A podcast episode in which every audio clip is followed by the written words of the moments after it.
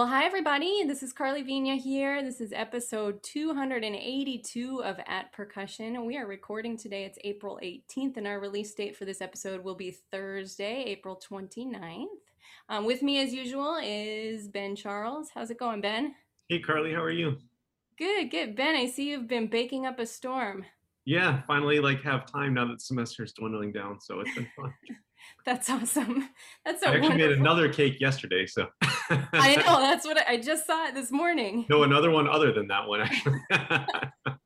So the the word is, if anybody needs a cake, you know who to call. For the They're entire very- percussion community, yes. and of course, the wonderful Ksenija Komljenović is also here today. How's it going, Ksenia? Hey, Karli, going well. It's a bit cold here in Texas, but gotta whip out those sweaters. For those of you who aren't watching, just listening, you're missing out on my favorite sweater. That's no, that's a lovely sweater. Thank you.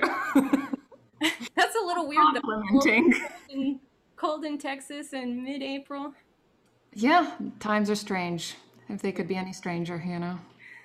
Hey, tell us a little bit about this festival you were involved with yesterday. Oh, so our uh, buddy Bill Shaltis, a f- friend of the podcast, organized this beautiful percussion ensemble festival. And we got to listen to some folks uh, play for us virtually or, or live stream or, you know, pre recorded.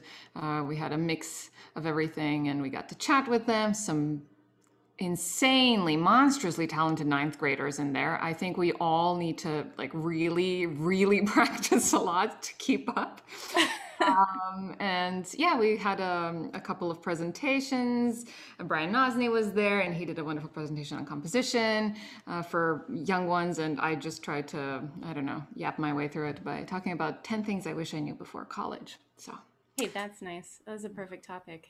yeah it was cool Lovely. Well, Ksenija, I think you also have some news for us today, right? Yeah, I get to tell you what happened on April 29th in music history. So I'll go through the really important stuff first. Like in 2007, Rage Against the Machine reunited um, to close the Coachella Festival, which was awesome. Their first show in seven years. Love them. They're awesome. They did well in Audioslave as well, um, but this was this was great.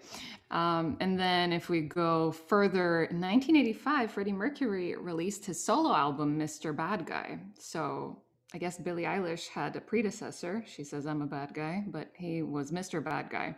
And it sells okay in the UK, but in the US it doesn't even make it to the top 150, which I have no idea how that how that happened. And the album is super fun. And if you go and at least check out the title track, it's like this really cool thing about um, I mean, it has like a full orchestra version, you know, behind him playing. So it's it's amazing. Um, 1968, the musical Hair opened on Broadway. You can start singing "Let the Sun Shine In" now in the back. And in 1899, Duke Ellington was born in Washington D.C. Now, the interesting uh, part, I think, here and relevant to this episode was that um, although there's some confusing uh, dates, it's somewhere around April 29 um, there was a premiere of Philip Glass's chamber opera, Hydrogen Jukebox. Um, and it's so Philip Glass's musical work and the work of a beat poet, uh, Allen Ginsberg, if you've heard of him. Now, this is super interesting. I don't know if any of you have heard of this, but if you don't know of Allen Ginsberg, so he's a beat poet, best known for his poem Howl, in which he denounced what he saw as the destructive force of capitalism and conformity in the US. And so the San Francisco police and the US Customs seized his poem, Howl, in 1956, and it attracted widespread publicity in 1957 when it became the subject of an obscenity trial as it described heterosexual and homosexual sex at a time when sodomy laws made homosexual acts a crime in every state. The poem reflected Ginsberg's own sexuality and his relationships with a number of men, including uh, Peter Orlovsky, who was his lifelong partner. And so the judge, Clayton W. Horn, ruled that Howl was not obscene. Um, the judge said, Would there be any freedom of press or speech if one must reduce his vocabulary to vapid, innocuous euphemisms? But anyway, this um, this interaction came by the two of them bumping into each other at a bookstore in New York City, the St. Mark's Bookshop, which sadly no longer exists. But uh, Glass said, I bumped into him and I asked him if he would perform with me. We were in the poetry section and he grabbed a book from the shelf and pointed out Wichita Vortex Sutra. The poem, written in 1966 uh, and reflecting the anti war mood of the times, seemed highly appropriate for the occasion. I composed a piano piece to accompany Allen's reading, which took place at the Shubert Theater on Broadway. And I thought how this is so interesting. We don't often hear poetry read to music, and there is a term for this. It's called melodrama, um, but we just don't talk about it uh, as much, just as a you know as a form, as, a, as what what is its function. In fact, I did this all of last summer throughout the COVID you know craze. I would find these minimalist composers, and I write, would write. Uh, I write poetry, so I just read it out because I thought, wow, there's something really beautiful about the way that you get to time and pace the reading to to some beautiful music well obviously i was not very innovative i mean they did this 50 years ago and then i mean obviously this happens in opera a lot so i really wasn't innovative anyway the two of them loved it so much that they soon started talking about expanding this into a bigger work and um, it was right after the 1988 presidential election when neither Bush nor Dukakis seemed to talk about anything of what was going on. And so Glass said, and I remember saying to Allen, if these guys aren't going to talk about it, then we're going to. So out came this fabulous chamber opera. There are only excerpts available on YouTube if you want to watch it um, but certainly worth the investigation. Basically, it is a portrait of America between the 1950s and 1980s, reflecting on social issues. So, anti war movement, sexual revolution, drugs, Eastern philosophy, environmental issues, all of that stuff. It's called Hydrogen Jukebox. Check it out. Well, that's awesome. Thanks, Ksenija. You know, I, I think you just opened up a whole can of worms because I think now we want to hear your poetry over minimalism. Jennifer says yes. Now when is it coming? Wasn't it? I, I, I, gotta, I gotta. If you're not watching, I'm just my my turtle neck turtle shell. Um, I'm blushing. I thank you so much. I really feel like this would decrease the quality of your life, so probably should not do that. Next week. Unless you have masochistic tendencies, then just drop me a DM. I'll happily send you some. but thanks for the kind, uh, kind question, Jennifer well it's it's spot on because I, I imagine we're going to be talking about some you know collaborations of percussion and voice and all kinds of avant-garde new musicy things later on. Um, in case you haven't already figured it out, our, our guests today are wonderful members of the Percussive Arts Society New Music Research Committee. Um, and I'll tell you, here is the charge of the New Music Research Committee. The New Music Research Committee oversees an annually themed series of PASIC events focused on experimental and avant-garde music for percussion. Through performance and research, the New Music Research Committee highlights the works, ideas, and traditions that shape our contemporary art form, which is a beautiful statement. So I'm very happy to welcome um, Joey Van Hassel, who's the committee chair, is here with us today. Sean Hamilton is here. Aaron Butler is here. Jennifer Torrence is back on the podcast, and so is Lee Hinkle. Thank you all so much for joining us today. I'd love to have you all. We'll just go around. I'll, I'll shoot it to you, and you tell us a little bit about where you're at, what you've been up to, um, you know, and, and your involvement in the committee as well. Joey, why don't you start off? Sure. Um, yeah, I'm Joey Van Hassel. I've been chairing the committee. Let's see, I was interim chair for a year. So this is my first year as the actual chair. Um, and I currently live in North Carolina, Southeast North Carolina, and teach percussion, amongst other things, at the University of North Carolina at Pembroke. Awesome. Thanks, Joey. Welcome. Um, Sean, let's hear from you next. Hey, it's good to be here. I'm Sean Hamilton. I'm based in Western Colorado right now. Uh, during more normal times, I tour as much as possible, teach a little bit, and uh, do sound for production company. So my first year on the committee. I think I'm coming up on one year right now. So awesome, awesome. Well, welcome. And Aaron. Hi, I'm Aaron. Uh, I'm currently based in Seattle, Washington. Um, out here, I'm wrapping up the second year of my doctorate, and just uh, making lots of field recordings during the pandemic. Yeah. what kind of field recordings? Uh, I've been taking ferry rides lately. I never got to do any Seattle stuff out here. I was like in my first year, didn't get to explore, was like overloading myself with courses, and then the pandemic hit, and I've just like just recently been like, I'm gonna go take ferry rides and like make make little video field recordings and like around the Puget Sound and stuff. So Nice. That sounds beautiful. You know, when you said fairy rides, I was thinking F A I R Y at first.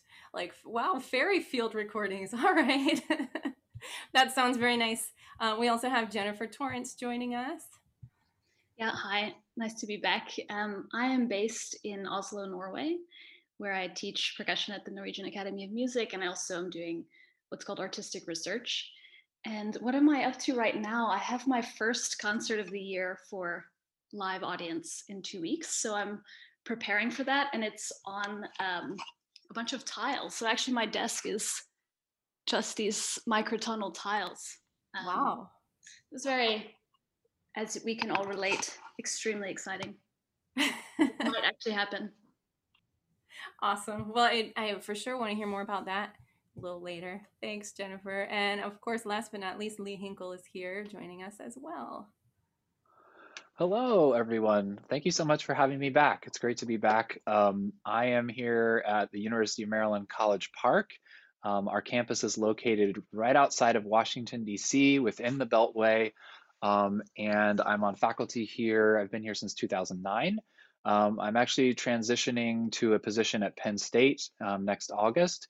And so I'm working, my main projects that I'm doing right now is working on moving um, and selling my house here and um, hopefully purchasing purchasing a place in State College and um, doing some recruiting for Penn State and gearing up for a new job, which I'm sure, as all of you know, is a lot of work. Um, and so I'm excited about those prospects. Um, from a musical perspective, I've been working um, towards some recordings, um, some projects that I'm working on, a piece by Stuart Saunders Smith um, for vibraphone and voice. And then I'm also working on a chamber piece by Tom DeLio um, called Klingend 2 for piano and multiple percussion. And I'm planning to record that next fall. So those are my two musical projects right now. And I just had my first in person music performance since last October over last not last, I guess two weeks ago, Easter Sunday, I got to play some timpani with a brass quintet and organ and some singers. And it just felt so great to be back in the saddle doing some in person music making. And it was very therapeutic. And um, so I'm glad to hear about Jen- Jennifer's performance as well. And I hope we can all get back to some in person music making soon. Yeah, that's awesome. What an incredible feeling. Just kind of like, wow, you can hear me and respond as we're, and I can hear you. We're playing together, and there's an audience, and they're experiencing it at the same time. Like the things we took for granted a year ago, over a year ago. Well, that's awesome, Lee. We are so excited for you and your new position. Um, you have a lot on your plate right now. So, to, to get into a little bit more about the New Music Research Committee, Joey, why don't you start us off and tell us kind of an overview of the committee's activities? Sure. The the kind of the main thing the committee does is it used to be called Focus Day, but they've changed it to and Lee, you can correct me if I'm wrong. Uh, it's New Music Research Day, correct? I think the, the official branding title now is New Music Research Presents, and then Ah, it's the special topic thing right after that. okay. I, I, it takes me forever to remember that too. I still call it Focus Day, and it is I not think Focus most Day. people do, but then it's multiple days. It's spread out, right? Right. Um, well, it it used to be there was um, so PASIC runs from a Wednesday evening through Saturday evening, typically, and it used to be we had a Wednesday night concert plus um, concerts and um, panel discussions spread out through the next Thursday. But now it's it's morphed into just Thursday, and it can take a variety of forms based on who's hosting and what they would like to do.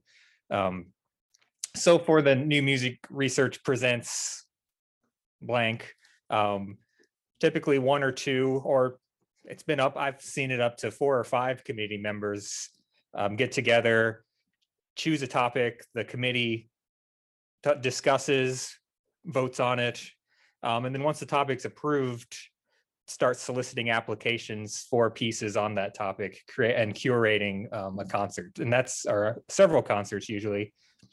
And that's kind of been the main thing that the new music research committee has been doing for the past i think since the 1980s Wow, yeah. So how how far in advance does this process start? Like when will you start planning, say, for PASIC 2022? Um, we are already well into the planning for that, and actually, Jen is involved with that. I don't know if she wants to say anything. Sorry to put you on the spot. No, no, I, I'm a part of a group that's that's uh, Abby Fisher, Eric Redder, and myself. And I don't know if it's right to say anything yet, uh, because I guess officially it'll be announced at PASIC this year. But we are shaping a day that will address the global efforts to have a more diverse community uh, of per- performers and composers and practices. So that's what we're trying to do for 2022, and we'll just leave it like that. Awesome. Well, I look forward to that. So yeah, it's usually a year or so in advance, or even longer. Sometimes I've been on the committee since I think 2014 now. Um, sometimes there's been two or three in the queue just backed up just because people will come in with different ideas we discuss we all get excited about it um, so currently for 2021 lee and bonnie whiting who's also on the committee are i think they're they're pretty much done because we had because of the pandemic we had two years to put it together which was a unique situation um, so i don't know if if lee you have anything you'd like to say about the the upcoming new music research day Yes, please, Yeah. Lee, tell us a little bit about that. Oh, yeah, it would be my pleasure. I, I'm so excited to represent both Bonnie and I um, on the work that we've been doing.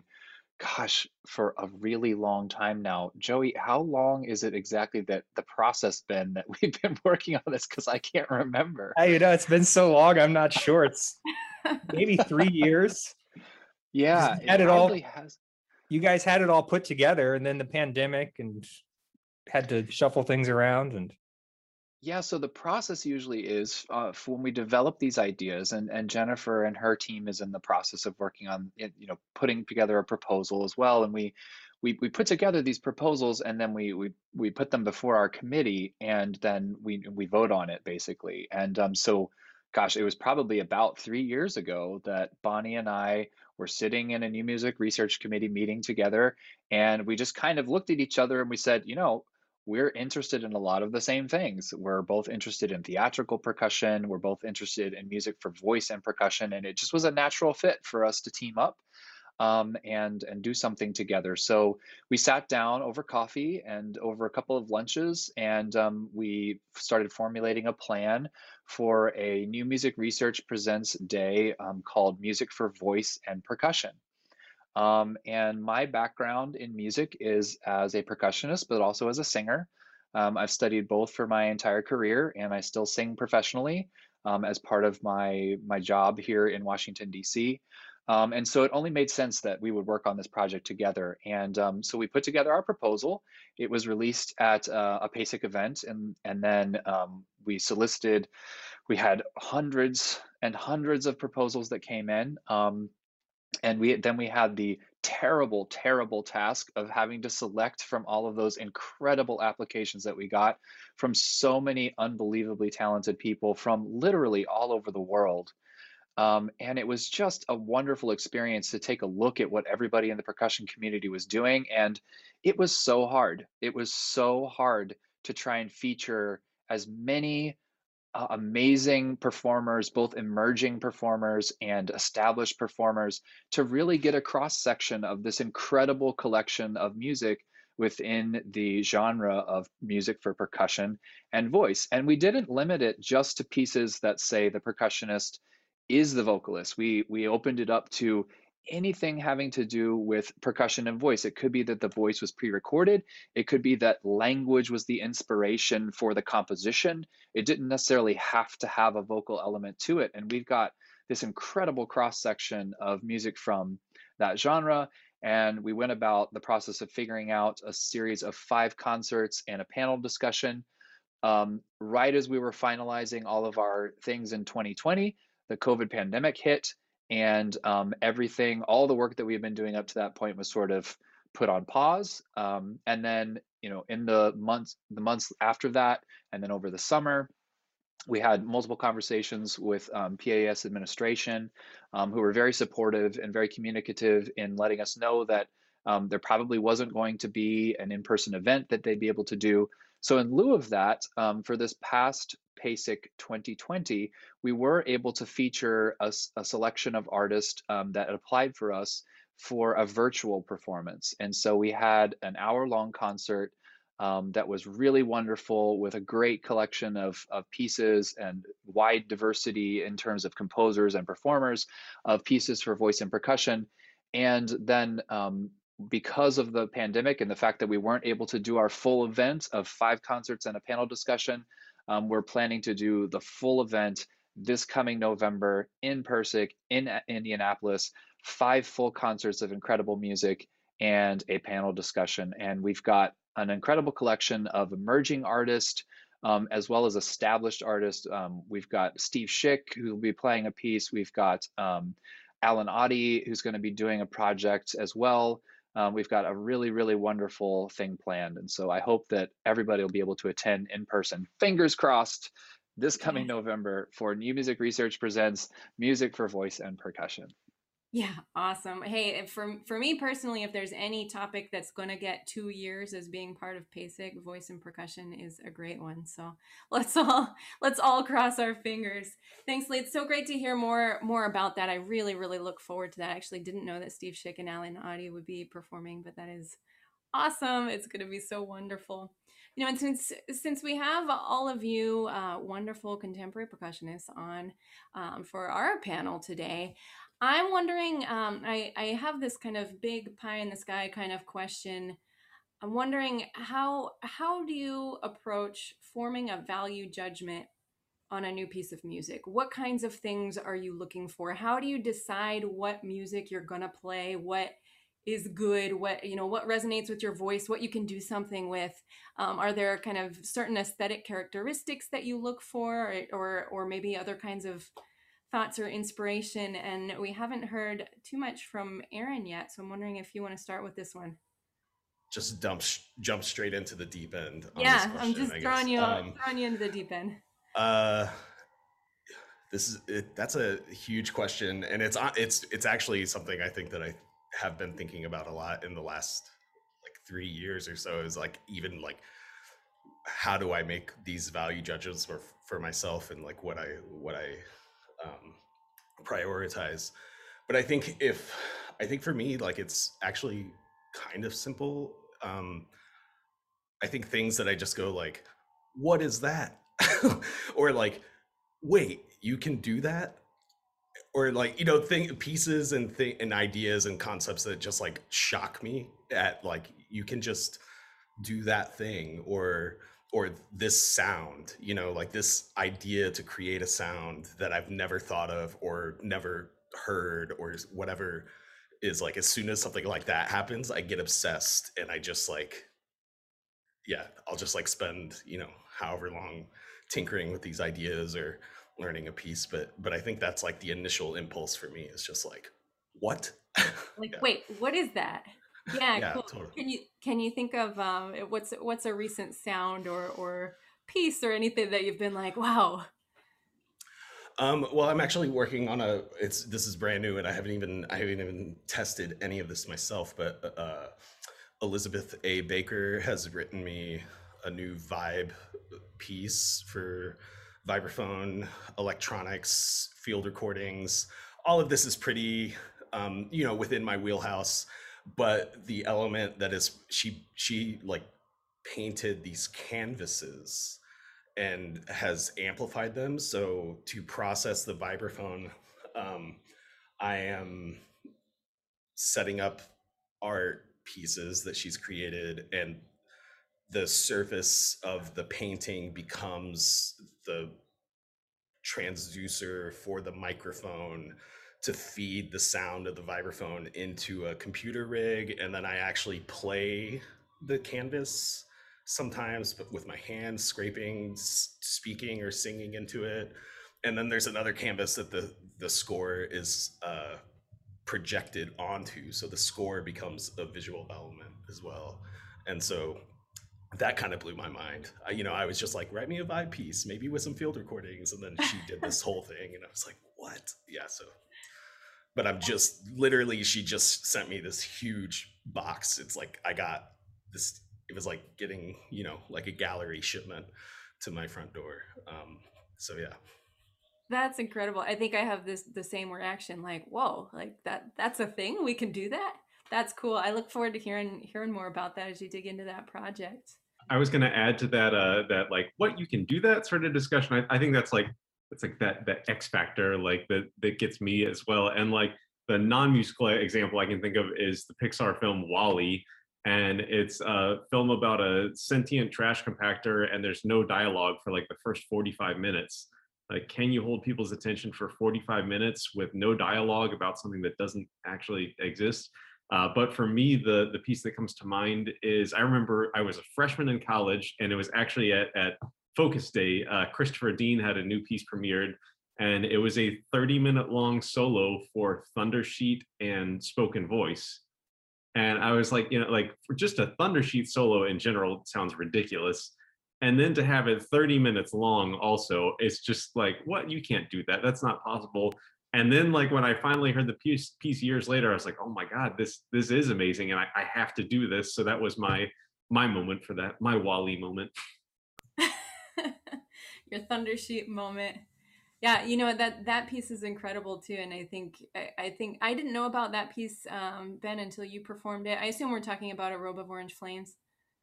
Yes yeah sorry probably should have said the title one I remember you did that on one of your DMA recitals and you're telling me about it and it's like that sounds crazy. And it, like at the time what I was probably working on songs 1 through 9, maybe that was dressura year, I don't remember, but like I was into some weird stuff, but honestly Ben I was like I don't know about this thunder sheet.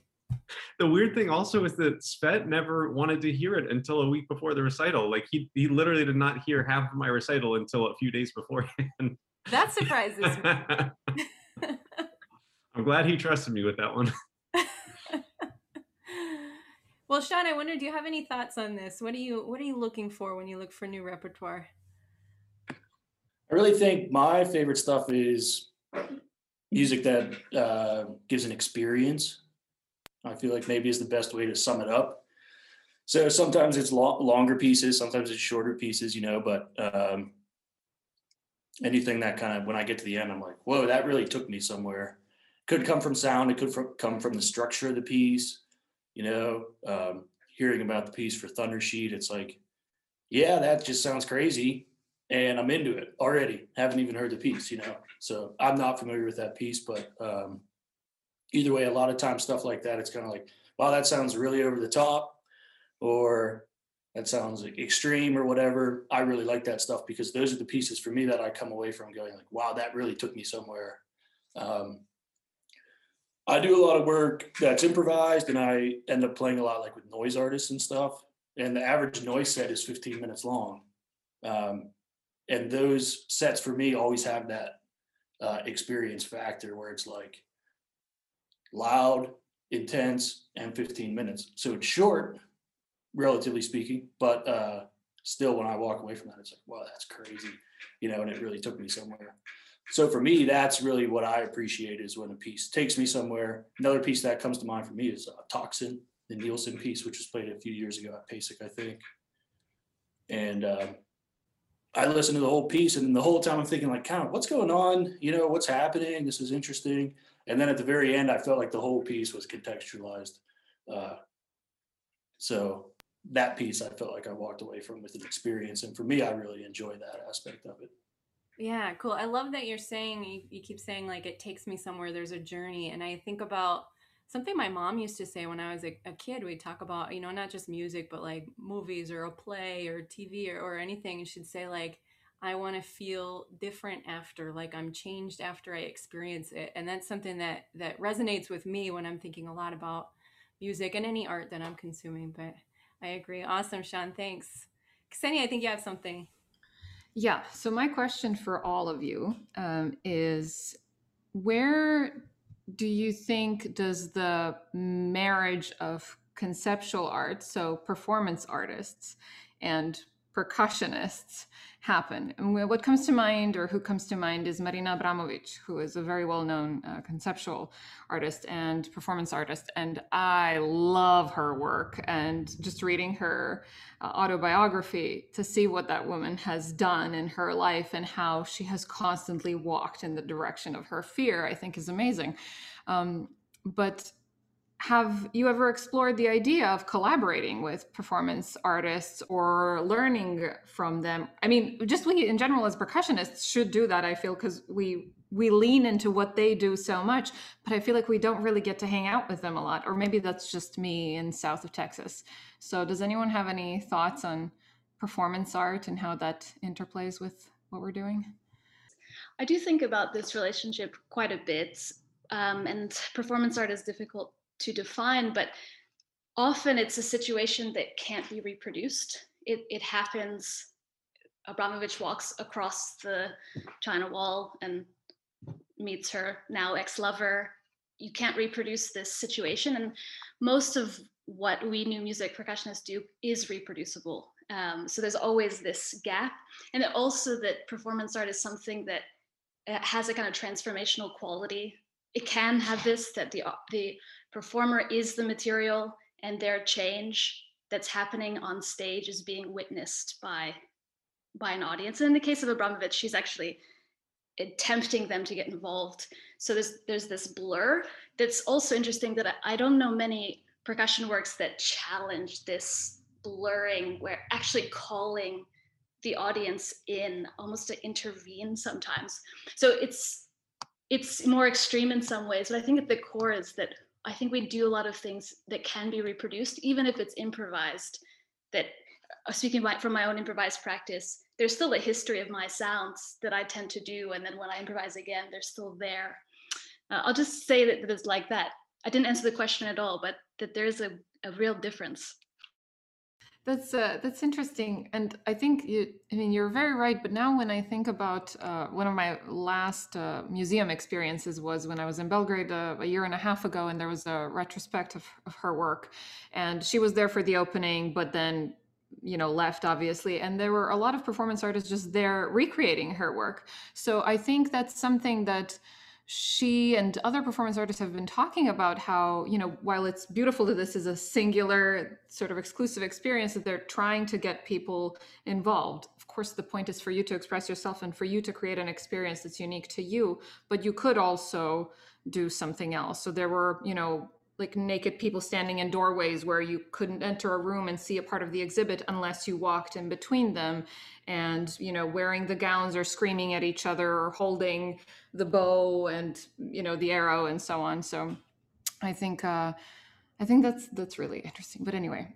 Yeah I, th- I think this thing about the audience engagement is interesting and and and a part of music that i'm i'm like really interested in in like inviting the audience in. This is like we're taking a tangent i guess but but i think that's like one of these uh it's becoming a little more common i think of like Sarah Hennies' vibraphone solo that just needs like any number of thrift store bell ringers and it can literally be anybody or or even things that like engage audiences in different ways where like i'm really like these days like i'm like i don't want people confined to chairs. And even if their engagement is that if you stand in this corner of the room, the beating tones that I'm producing by just playing a bunch of clusters on a vibraphone are different than if you stand in that corner and I want you to like traverse that area and and kind of do that. So I just uh, like that just triggered something in me that like was like, oh, but yeah.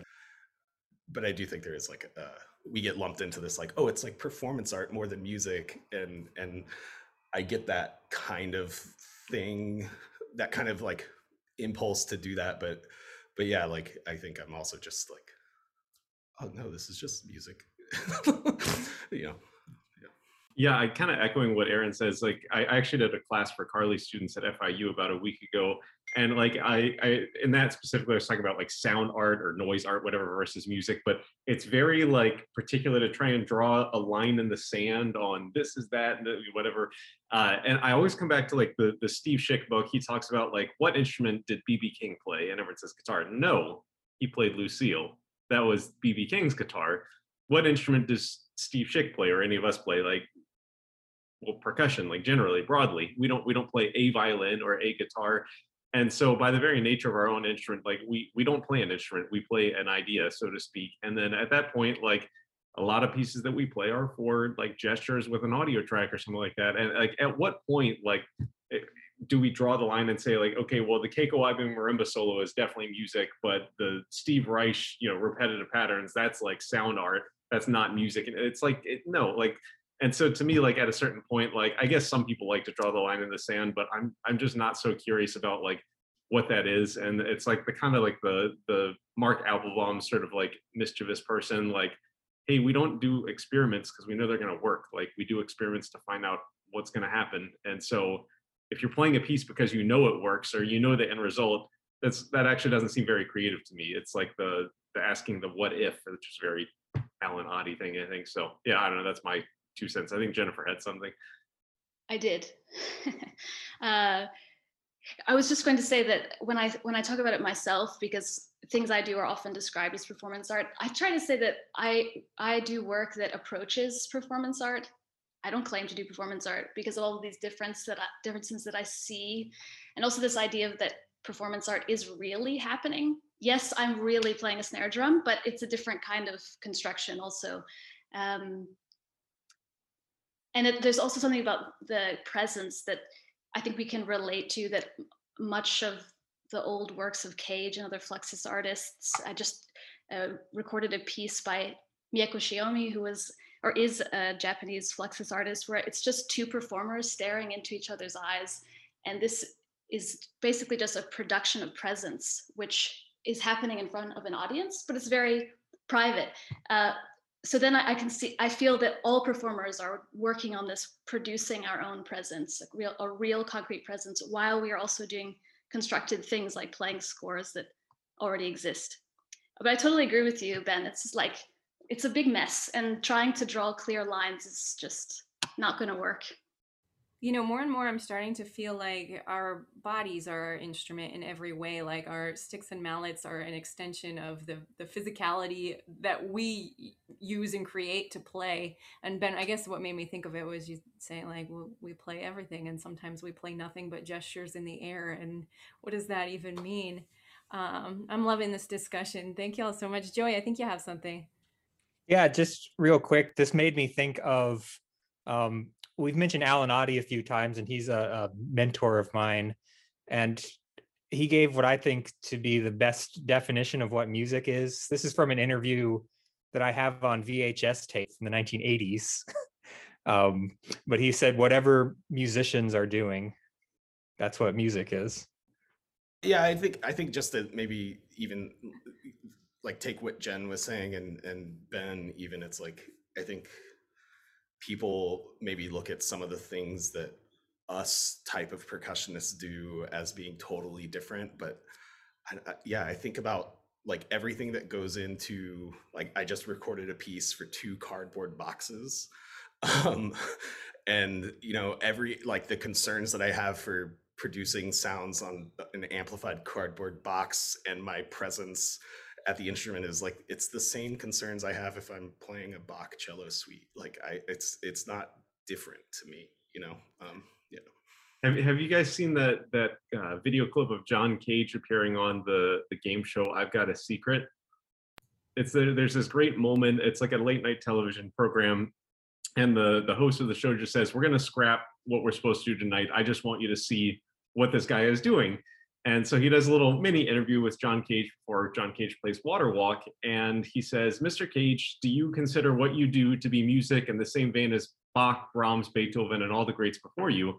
And John Cage says, Yes, I do. And then the host says, Okay, well, what you do is so strange, so peculiar, people might laugh at it. Does it bother you when people laugh at your music? And Cage says, I'd rather have them laugh than cry, which I think is like perfect. It's like, yeah, I'm playing two cardboard boxes. Like, so what?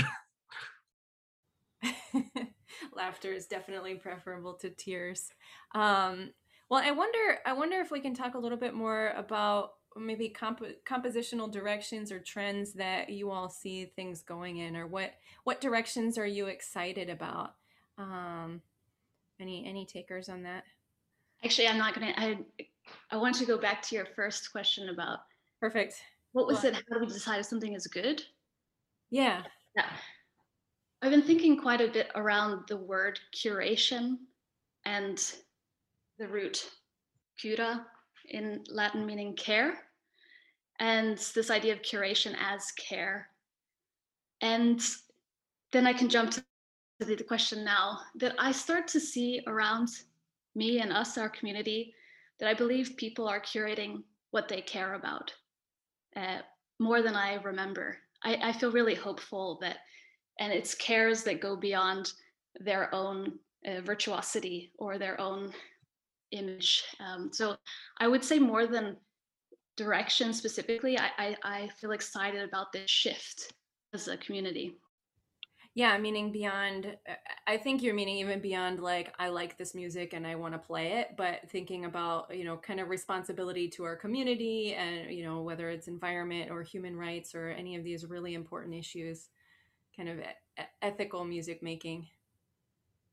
Yeah, I agree with you. Absolutely. I think there's a lot going in that direction. And, you know, the, our consciousness as musicians as a whole is certainly shifting in that way. I just wanted to add to that. I, I'm just in terms of where, you know, where music composition is going, um, to sort of like piggyback off what Jennifer was saying, I'm just so impressed by the number of performers on every instrument, not just percussion, that are so brave um, to play these pieces that are so politically charged or that are um, vulnerable. Um, you know, Aaron was mentioning the piece by Sarah Hennies' The Vibraphone Solo. That's an incredibly vulnerable piece. Um, and she plays it so bravely.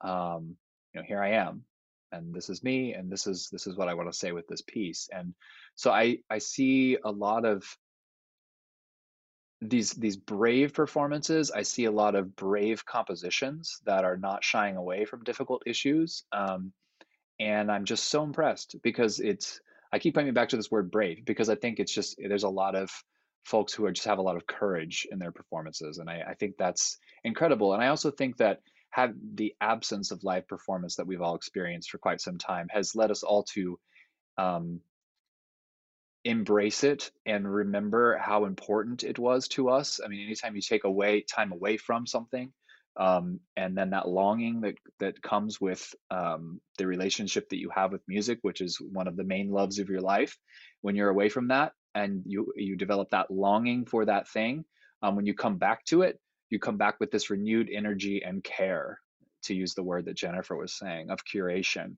Um, and so I'm seeing, for me, I'm seeing a lot of that, and I'm I'm seeing that when we do come back to live performance, um, there will be these brave performances, and they will be in person, and they will ha- be very powerful for audiences because of that absence that we've all experienced. Yeah, beautiful. You know, it, it makes what both of you are saying makes me think of um, the Innocence Project, this project that John Lane and Allen Otte have been doing together. And um, John Lane, we've had him on the show in the past, and he did a, a class for my students at FIU earlier this year. And he talked about, you know, they were going through this process. It's it's basically they're they've created a musical performance to highlight the the experiences of people that have been wrongfully imprisoned. Um, and they had this conversation saying like well is there something else we should be doing? Like is there another way we can advocate for these people rather than um, you know like just uh, we're doing this hour long percussion show or whatever you know as entertainment? Um, and ultimately like what he said was every time they've come around to that like the people the family members and the people that are affected by this wrongful imprisonment say no keep telling the story in your way and in an authentic art- artistic way. Um, and I, I just thought that was really interesting. I'll just piggyback off what Karli was saying because the the innocence is the name of their project, right? So that's the name of I guess the piece for this innocence project that John Lane and Allen Otte are doing, and you'll have an opportunity to see that um, at PASIC 2021 um, as part of the um, the event that uh, Bonnie Whiting and I have put together. Um, they're going to do an excerpt from it. We couldn't feature their full length program because it's a it's a comprehensive thing that they do, but we're hoping to have at least 15 minutes of that, the innocence, um, on PASIC 2021.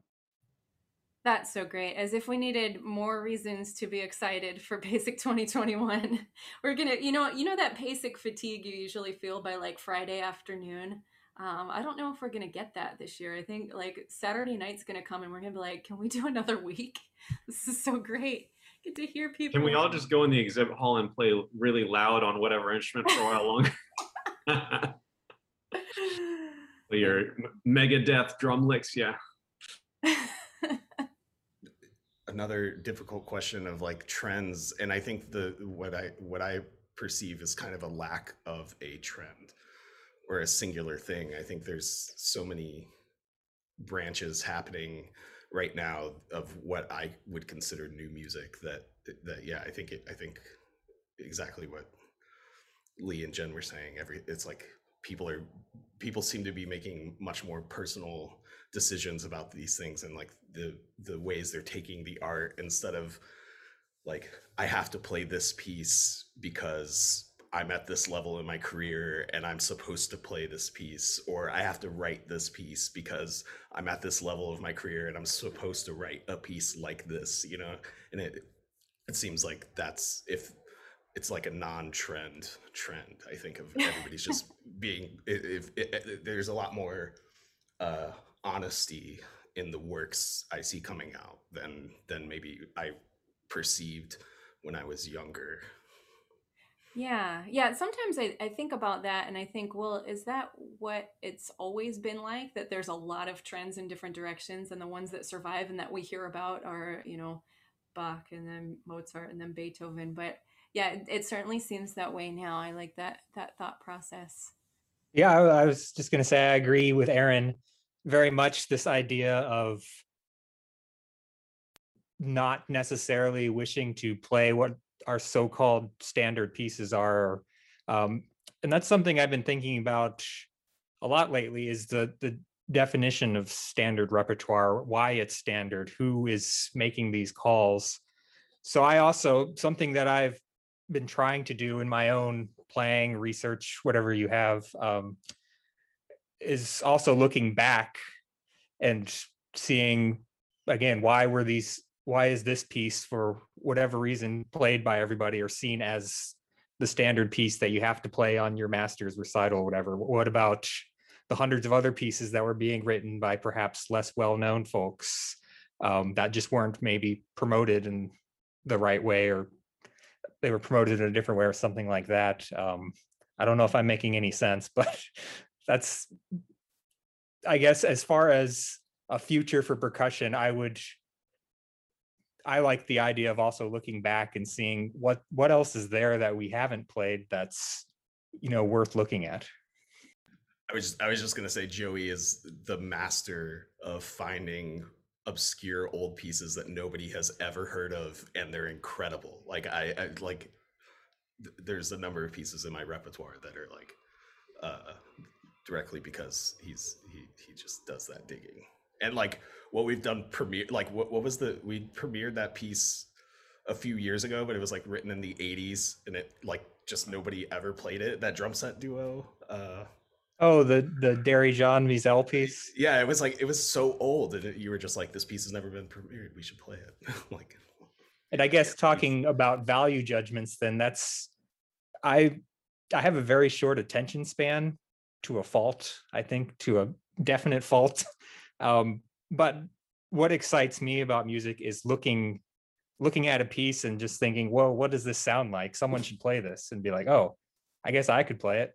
Um, or someone there should be a vibraphone solo by Peter Garland. Why doesn't he have a vibraphone solo? So maybe I'll ask Peter Garland and see what he says. And I or I don't know, there's somebody should write a piece like this. Here's the idea for the piece. Well, I guess maybe I should write it since it was all I don't know. It, again, just the sense of exploration, experimentation, just being, like I said, I my attention span is so low that I get excited about practically anything, and then go from there. Yeah, I was just going to say it's in- incredibly important work, and I I also feel if we go back to this shift that has happened over the last year, I also notice that people are digging up pieces that were there. And one piece that comes to mind that is really surprising is is, is Julia Perry's homunculus, if I'm saying it the word right, which is for 12 percussionists and harp, or 11 percussionists and harpists. And then all the renditions of ionization, you went to all that effort to get all those players on the stage. Just do the Julia Perry as well, or instead.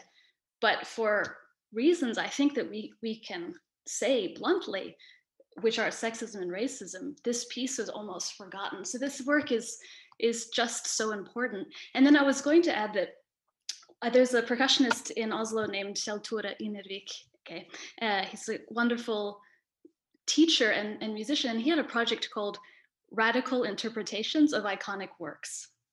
And he's he played Psappha and he played The King of Denmark, but it's actually about how far can you go when it's still the piece, whatever that means. And his students now are doing amazingly odd things in that in that situation. So one example is one student who is is going to be somebody is playing Rebonds B with instead of um instead of a bongo. I think it's instead of bongos he's playing a guitar.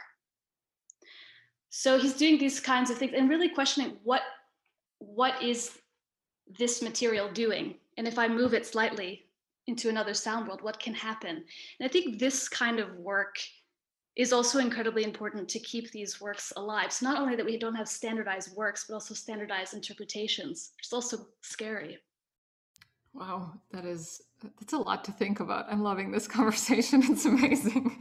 Um, uh, I wanted to bring up the topic of entertainment, and it's something that I've been thinking a lot about and listening to uh, far too many David Foster Wallace interviews and reading too much of his work. Um, there is um, definitely a connection right between entertainment and the Western capitalist consumer comfort focused culture and on the other side, there's the demonization of everything that is related to entertainment because of all of that. Um, now, um, I'd love to know how much does this play a part into what you choose to perform? Is it just that your taste is different and what you find entertaining is maybe not, you know, what has the widest it's not pop music it's not stadium fill music whatever all of us do actually it's not it's not you i'm, I'm very much in there um, are we are we actually playing by the same rules? We're the same as those big producers but we just choose what we like? Or do we think that entertainment should not be a primary drive driver to how we pick our music? Aaron um, i'll just jump in first to say like i kind of mentioned this like idea that like i don't approach something classic any differently than I approach playing cardboard boxes. And I also, you know, I play in garage rock bands and I started my musical career playing guitar and heavy metal and punk bands. And um and yeah, I, I think for me, I I don't think entertainment is bad. I don't take that. I want an audience in whatever I present, whether it's playing a rock and roll show in the basement of a bowling alley in Cleveland, Ohio, or playing a focus day piece where I'm just playing a single note.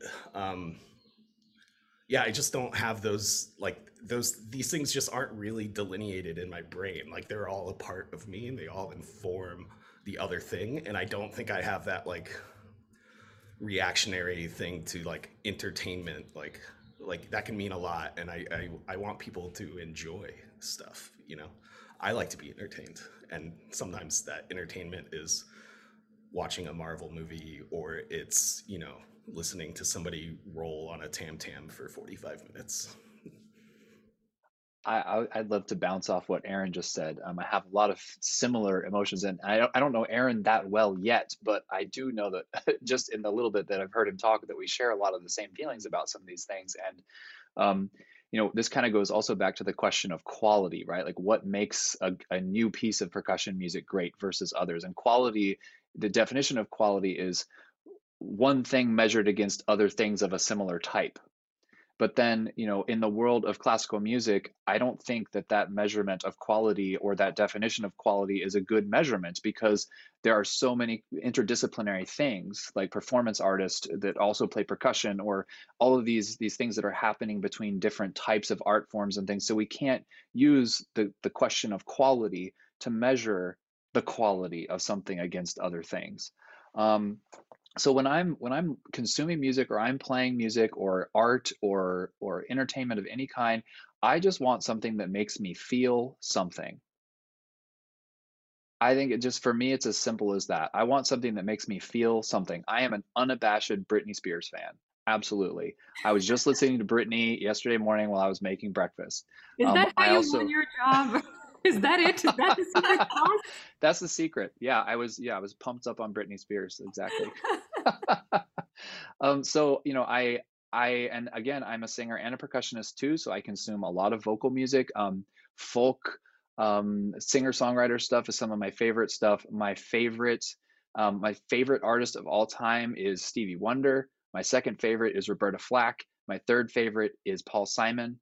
Um, so singer songwriters are like at the heart of the things that I love about music, and I am not ashamed of that at all and it's just part of me as a musician and i think you know going back to what aaron was saying there's no reason why we can't be polyamorous in our love of music we don't have to just love new music we can love all music and love it equally like our hearts are big enough to have all of those things within ourselves You know, the only part of that that I have a bone to pick with you about is that Paul Simon is number three. What's that about?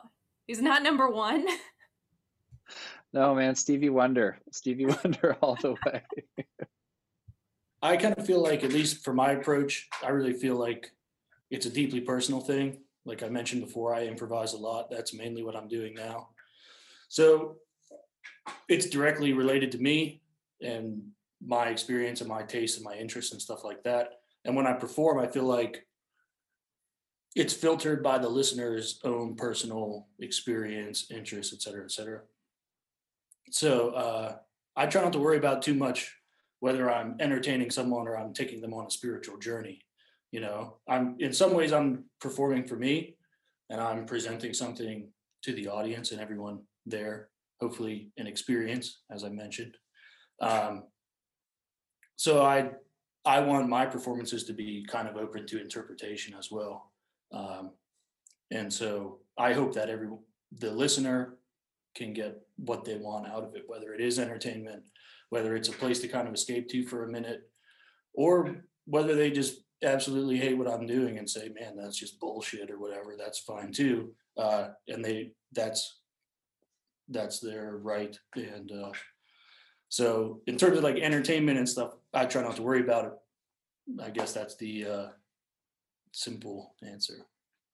Yeah, well, you never can control, of course, what the audience's reaction is going to be. And if we're doing something experimental, sure, somebody's going to be like, "What? Like, I paid for this? This, this is, this is it." But even that, like, that's an experience. That's calling back to what you said earlier. That's like that's a journey in itself. If you're sitting feeling restless or annoyed or or whatever, that's part of the experience, certainly.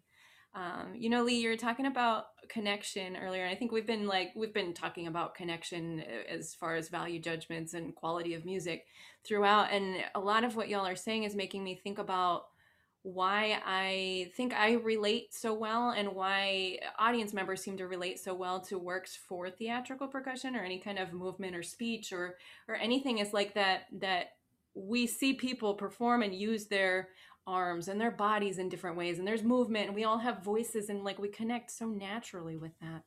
Um, and i think i think that's a powerful thing too. Sometimes i worry you know i'll be doing something that i think is really strange like corporel for extended family members that haven't seen anything like that before and i think like i don't know they're gonna be like why did i fly here to hear your recital? But um, but people connect with it. There's like nobody that leaves a performance of Corporel feeling indifferent or like, eh, you know you you might be like what is this? Is this art? Do i like this? What feelings do i have? But it's certainly people can't help but i think connect in some way with it. It's somebody using their body in a really basic way to to create sound.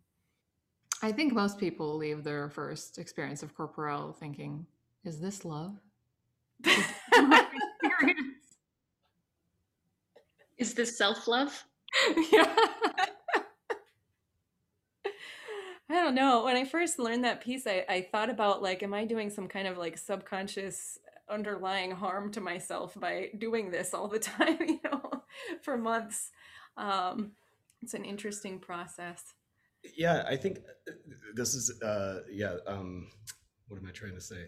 I think going along these lines of like what entertainment is or if we value that as like a part of what we do and kind of what Sean was saying is I think I think I I'm so uh you know uh in my head all the time and I, pl- I I'll play these pieces and in the middle of a piece I'm like questioning every decision I've made in my life. Like what has led me to do this thing for an hour that I'm doing in front of people? Why would they want to watch this? What why am I even doing this? And I just like question all this stuff, like, and I'm just like, I'm gonna look up at the end of this hour long thing, and the room's gonna be empty.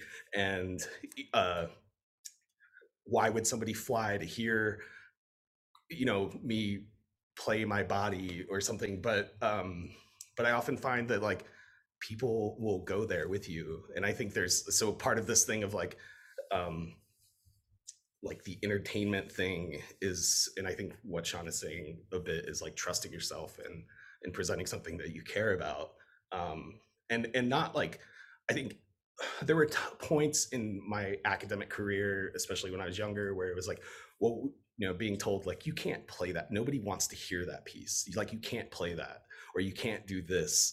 And it's kind of like belittling i think to an audience you know that like the audience needs to be this hyper specialized group of people to appreciate something like this and i, I just i think that's uh, for lack of a better term whack Yeah, absolutely. Well, to the belittling to the performer too, especially as you're trying to develop your voice and find what do I have to share with audiences. But certainly, I think the average people, quote unquote, you know, non non contemporary musicians are, you know, not like they're capable of so much more understanding than sometimes we think. We think we're we're up here having these thoughts, but like we're all human beings with human experiences that can be expressed and understood. And um, to me, that's that's what it's about. Yeah, I, I just think of like a eating at a nice restaurant. Like I, even if you're not a great cook, you don't know anything about food. Like you can say like this this food is good or bad. And I, I hate when I ask a non-musician friend like, so what do you think of that piece or my performance? And they're like, they always prep like, well, I'm I mean I'm not a musician, so like it's like no no I'm asking you like what'd you hear? Yeah, I want to hear what you heard. So yeah. I was gonna say, um, like Aaron was saying, with um, teachers almost belittling one for their interest in music. I think now that I've had some experience in the education field, that's that's the worst thing a teacher can do is tell someone that what they're interested in, what their passion is, is not something that's viable, not something they should be doing. It's not worth their time or anybody's time. Um, and I work with uh, mostly, or actually all undergrads here, um, often from first generation college families, um, low economic areas. Um, so they're off in this particular area as well. Their experience begins and ends with marching band. It's a big marching band area. Um, so if I were to go in and belittle marching band and say, well, that's dumb, that's just, you know, for jocks or whatever it is, and it's all about chops, I would immediately lose them. And I mean, if I, I think it's just important as an educator that you treat everything seriously that your students doing, whether it's a marching snare solo or it's what did we do, Aaron, on your recital, imaginary landscape number two withdrawn version or something weird like that, which was um I don't know, I just it's something I've I feel very strongly about, especially now that I've worked with um I've see I've been here seven years, which I know isn't too incredibly long, but it's um, having some experience now with undergrad students and their various interests interests i think taking whatever they do seriously is is very very important Yes, beautiful. That's I think that's important for us all to remember. Um, you know that that especially when students come to you and say, "I'm interested in this. This is what I want to do." Yeah, maybe maybe you also need to do you know some rudimental snare drum, and you gotta get some timpani chops, and like we have standards and skills and things that students you know you want them to have when they graduate, but certainly you know if they're interested, there's value in that. I was going to say, sorry, um, talking about standard repertoire again, um, if a student wants to play a piece that you know maybe I don't personally like or I think is not a great piece, again, I'm not, I don't want to push my value judgments on the student because again, it's if it's important to them, if that that particular piece connects with them, who am I to say like you shouldn't do that? Um, I think that piece is crappy. You should do this piece by this guy that everybody else has played because it's a so-called important piece that you need to know. I, well, in my experience too, the students are going to do so much better with what they're excited about. You know, um, I mean, there we all have students that like they'll work whatever we give them, like they'll they'll do it. But I've I've been rewarded by trusting the the students sometimes when they bring me something. I'm like, I don't know this, but great, let's do it next week. Um, I think is is an important thing. Thanks, Joey. You want to hear about my tiles? Yeah, absolutely. I want to hear about your tiles. Okay. Uh, one way that I choose to play pieces I like, I like. I'm actually quoting Madison Greenstone, who's a clarinetist, and that she says that uh, making music is having a conversation, and I like to have conversations with composers that are around me.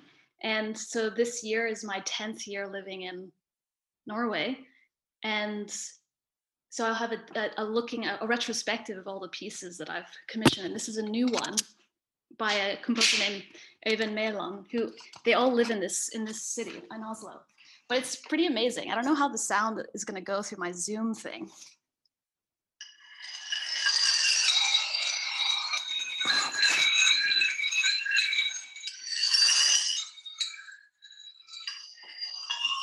Etc.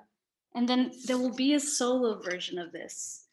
Uh, but it's a little bit tricky because he wrote the piece for these tiles. So, you know, can you get a D sharp, a D quarter sharp tile in exactly these, this size and shape? I mean, it's it's a little bit tricky here, uh, but I'm really excited about. It. I think it's what I love about it is that I am. We finally have legato, real legato, and real sustain. It's actually more like playing a string instrument. And I, I've actually felt a kind of healing uh, going on that I can actually do real lines without the illusion of it being a line. Yeah, yeah. I'm actually fascinated how different each tile sounded. Yeah, I'm just imagining this composer being like one of us at the tile store. right. That's pretty nutty. I've been a crazy person like hitting all the flower pots before, as I'm sure y'all have been too, but that's like a whole other level scraping tiles, I think. Cool. Thanks so much, Jennifer. Um, I have one more question for all of you before we wrap. Um, and what I'm wondering is is there one piece or one composer that you think our listeners should go and check out um, because it's something that's exciting that's on your radar. So, to give you a, a minute to think about it, uh, co hosts are included in this too if you want. Um, I'll explain. I'll, I'll share mine with you. It's no no big surprise, but I love learning more about Mauricio Kagel, um, just his his ideas and the the commentary on conservatory training and you know coming back to a, a appreciation of music with all senses. Um, we were talking about this last week a little bit too, but I just love thinking about that, and especially as we're starting to have these like first in-person re- uh, rehearsal and performance back, and first time playing with an audience. Like, what a powerful thing for everybody to be in the same room at the same time in this exact performance with this exact audience and the performers will never happen again and and anyway that's something that's been on my my mind lately so if somehow you don't know about mauricio kagel yet check out some of his works and some of his writings i think he's fascinating who else I'll, I'll bite next. Uh, Awesome. my my uh, go-to for like when I first introduce people to like experimental music is Frederic Rzewski, and uh, his name I actually wrote it out because it's not pronounced the way that you might think. It's like Rzewski. but it's pronounced Jevsky. But uh, he has a piece. I should have written this too. Uh, Le Mouton de Panurge. Pardon my terrible French accent. Uh, but it's uh, it's a really interesting piece where the way it's performed is you play the first note, then the first second note, then first second third, first second third fourth until you have all I think it's 65 notes, and then the piece collapses on itself the other way. The score is free on IMSLP. Check it out. Uh, it's a very very interesting piece, and there's some interesting uh, things like if you make a mistake, you're supposed to just keep going and not try and fix your mistake, and the piece becomes a canon between the performers. So I get really excited about that one. I just want to jump in real quick off what Ben said that um, Rzewski is something you'll be able to hear at um, PASIC 2021 for the New Music Research Focus Day. Um, his, his, of course, landmark piece, To the Earth for Flower Pots. But um, um, Bonnie and I are super excited that we'll be able to present Alexandros Fragi, Fragiskatos, um, who will be performing To the Earth in Greek, um, which is really fascinating application Okay. that we got. hold hold on right there because I think it was it might have been the Allen Otte episode or maybe Steve Schick. I don't- But I said I want to do it in Greek, and they were like, "You should." And I was like, "Yeah, but I don't speak Greek." But I'm glad to hear that someone's doing. it. I, I could be wrong, but I think he is Greek. Um, so that would make more sense. Yeah.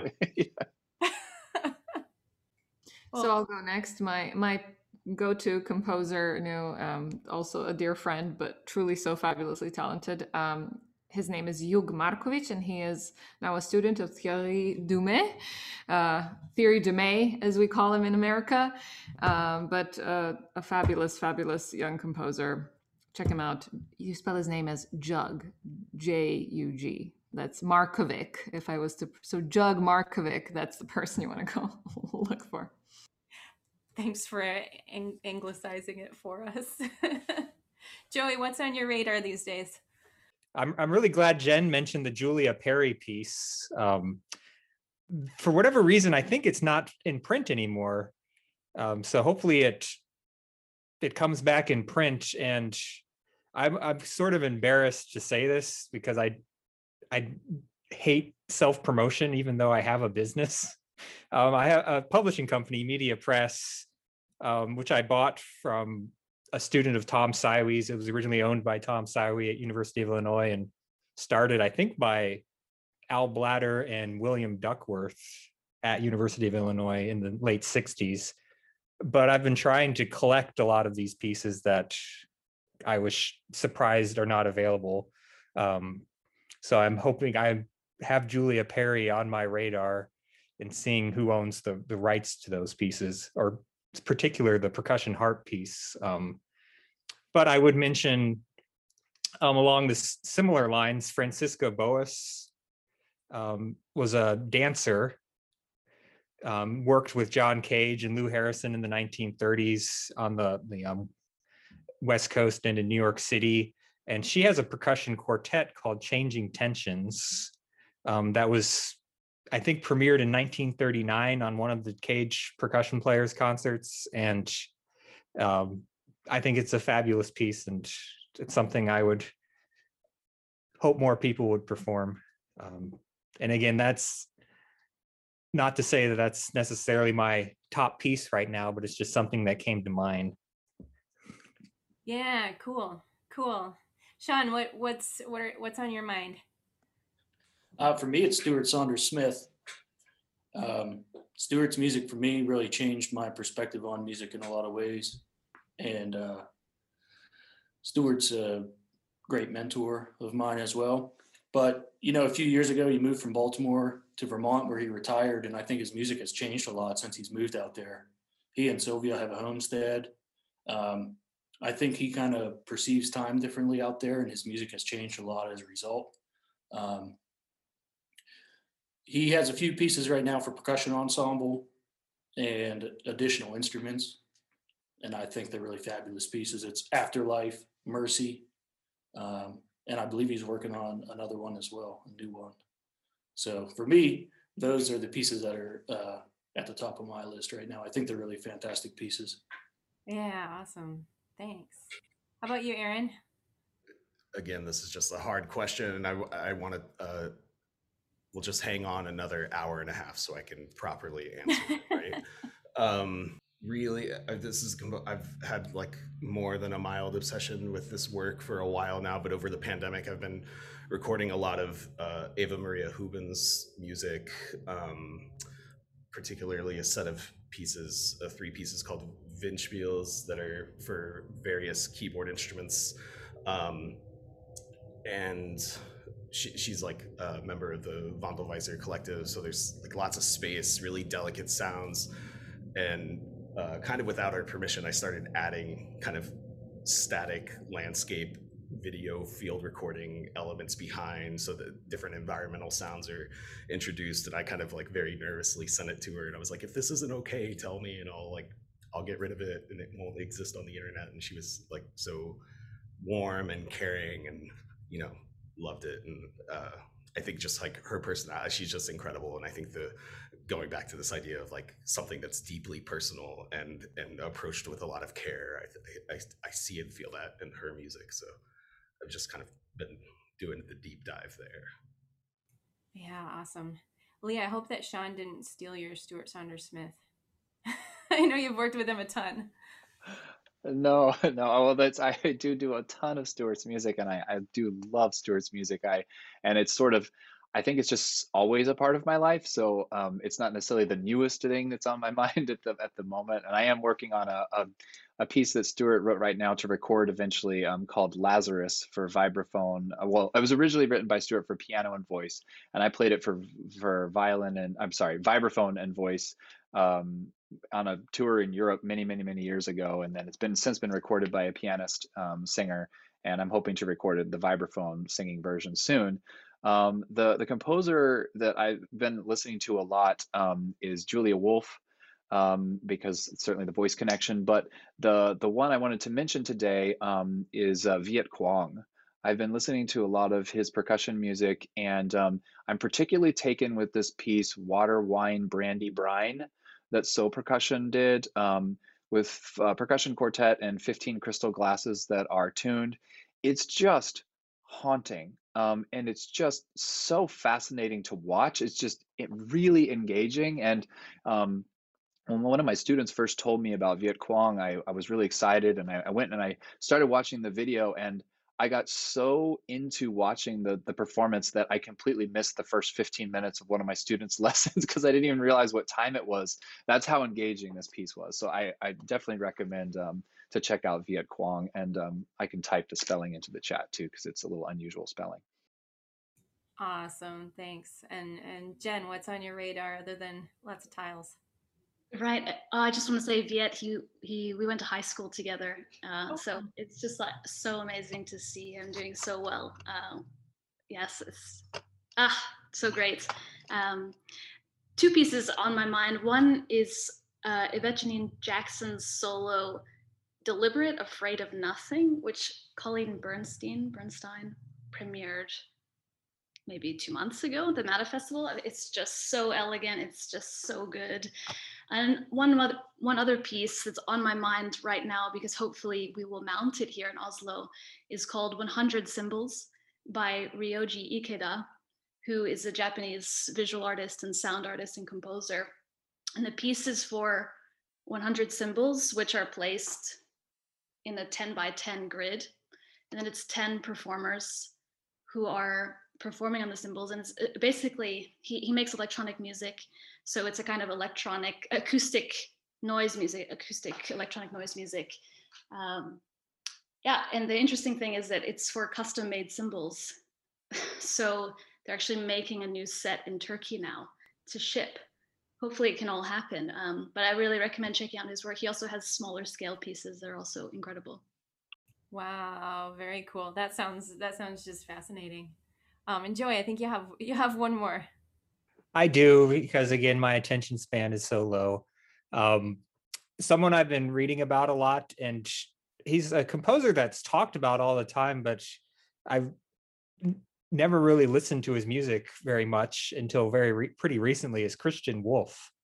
Um, just the amount of music he has um, and the way he allows the performer to interact with the composer and the audience and with each other, I think is is quite beautiful and um, I, I guess I would just encourage folks to look more into his music. And he has a, a lot of stuff for percussion that I, in, at least in my experience, isn't really performed that much. Yeah, awesome. Well, for for anybody who's uh, wrapping up the semester and thinking like, "What's next for me?" Here's a whole bunch of wonderful, beautiful, interesting suggestions from our panel here. Um, Lee, I want to I want to hear just one one last time a little bit about New Music Research Presents. Yes, thank you so much. Um, yeah, I just wanted to do one more um, plug for New Music Research Presents um, at PASIC 2021. There's just so much exciting music. Um, Bonnie Whiting and I have worked super hard on this event, and we couldn't be more happy with um, the incredible collection of music that we have. So I mentioned some things already. Um, you know, we've got Steve Schick, who will be playing Roger Reynolds here and there, which is a brand new piece. Um, we've got Nikki Yoshi, who's doing this incredible theatrical piece by Matt Curley called The Yellow Wallpaper, um, which is a complete theatrical piece with costuming and all sorts of incredible found object instruments that she plays um, while she narrates and speaks and things. It's really incredible. Um, we've got um, George Lewis's North Star Boogaloo being played by Brian Wysocki. Um, we've got some incredible emerging performers. Um, Rose Sircone will be playing an original singer songwriter tune called House, that's a really, really incredible piece. Um, we've got um, Rose Martin playing a piece by Stuart Saunders Smith called Clay Singing. Um, and the list goes on and on and on. So I just wanted to put one more plug in for um, New Music Research Presents uh, Music for Percussion and Voice uh, for PASIC 2021. I hope to see everybody there.